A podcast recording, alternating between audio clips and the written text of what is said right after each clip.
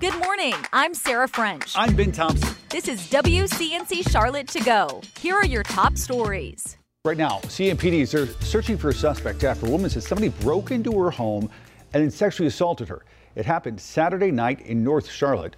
WCNC Charlotte's Destiny Richards now live for us from CMPD headquarters in Uptown. And Destiny neighbors understandably say they're really worried. That's right, Ben. Some people living in the 4400 block of Hucks Road where this happened say they normally feel safe, but one neighbor in particular says she heard helicopters flying over her home, and that's when she knew something had happened. Police say around 7:30 Saturday night, officers responded to a call about a break-in and a woman who'd been physically and sexually assaulted in her home. CMPD says the suspect fled the scene, and that's when a search began. Neighbors received alerts on their phones and saw the heavy police presence on what is usually a quiet night in their neighborhood. Do you think you're safe at home in your house and someone breaks in? Like, you think your house is safe and you're not. It does make me anxious because I like to run. Um, just, you just can't be too careful, right? All the time just running around the neighborhood, you have to always be looking over your shoulder. The woman who was assaulted was taken to the hospital, and CMPD is still searching for the man who did this. Anyone who may have any information that can help in this case is encouraged to call Crime Stoppers. That number is 704 334 1600. Live at CMPD headquarters this morning, I'm Destiny Richards, WCNC Charlotte. Returning to more of today's top stories in your morning rush. A Gastonia firefighter recovering at home this morning after falling through the roof of a burning home. Gastonia Fire says the accident happened around 6 p.m. Saturday on Forbes Road. The homeowner was able to make it out safely, but the home is a total loss. The cause of the fire is still under investigation. Good Monday morning. I'm Richard DeVayne here outside of the Wooden Robot where there's a continuing and growing memorial. Later today at 3 o'clock, the funeral service for the co owner, Dan Ward, who fell to his death just last week. Today, that funeral is a private ceremony, a celebration of his life. There will also be a live stream. Of course, there has been a GoFundMe page set up to help his wife and his newborn son with some of their bills at this very tough time. Also happening today, protesters planning to make their voices heard at Charlotte City Council meeting. They're expected to continue their calls for a permanent ceasefire in Gaza in the ongoing war between Israel and Hamas. A Chark Art protest is planned in front of the Charlotte Mecklenburg Government Center beginning at 4. The community is mourning the loss of a longtime civil servant, Lynn Wheeler. Wheeler was a former Republican city council member and mayor, mayor pro tem in the Queen City. She played a pivotal role in bringing the Spectrum Center to Uptown, as well as helping the city grow into what it is today. Wheeler was 80 years old. And that's it for your morning rush. Here's what's happening across the Carolinas. Five people are dead after a car crash on Interstate 26 in Spartanburg County. According to state troopers, a car hit another vehicle from behind in the westbound lanes. It caused the car to cross the median and killed five people headed in the opposite direction.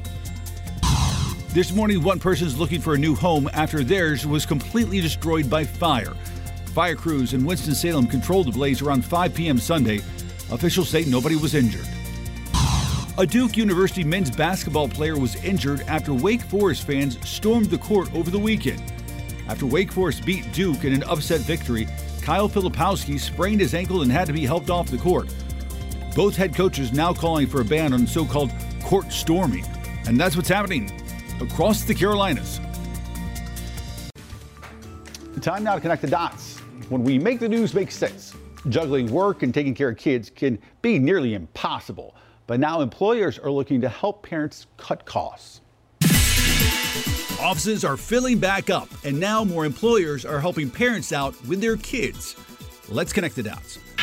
About 54% of workplaces do not offer any child care benefits, forcing working parents to stretch paychecks to make ends meet. During the pandemic, many parents were able to stay home with their kids, and now, as more folks return to the office, child care costs are back in the picture. New data from the U.S. Department of Labor shows the annual child care costs for just one kid can eat up about 15% of a family's income. CNN reports more and more employers are looking to give parents some options. Some looking to in house care providers, free after school programs, and even three extra days for emergencies. That is connecting the dots.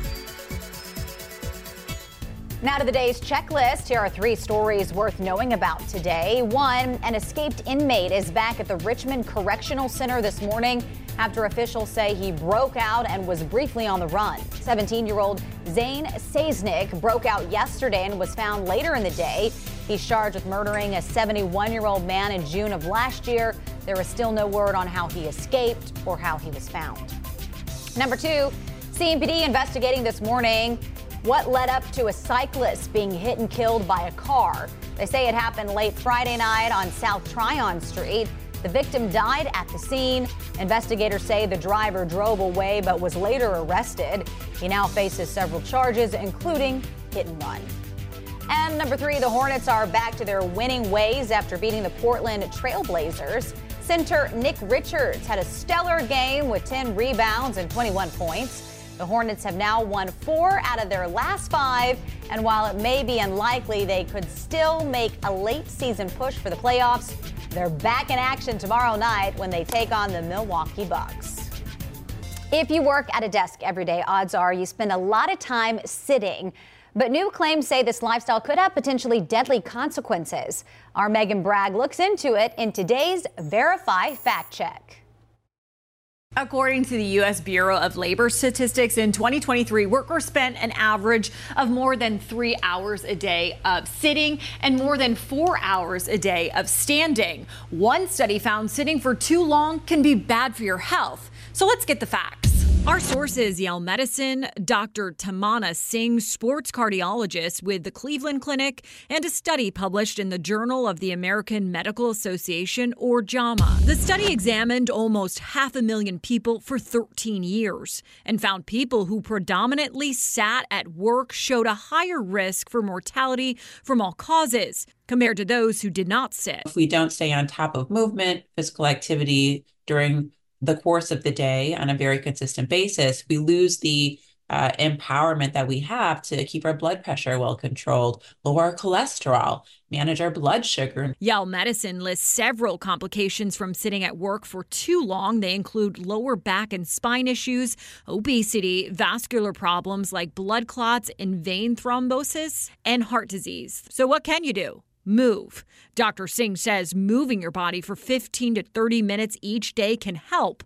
There are several other options like having a standing desk, a desk treadmill, or just taking a walk at lunch. If you just schedule that little bit of time in your day, um, you're really going to be doing a lot for yourself and for your body and your cardiovascular health. If a standing desk or walk during a break isn't an option, Yale Medicine suggests getting up every 30 minutes to stretch at your desk.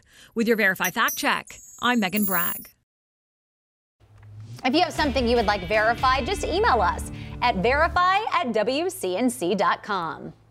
Thanks for listening. You can find these stories and more at WCNC.com.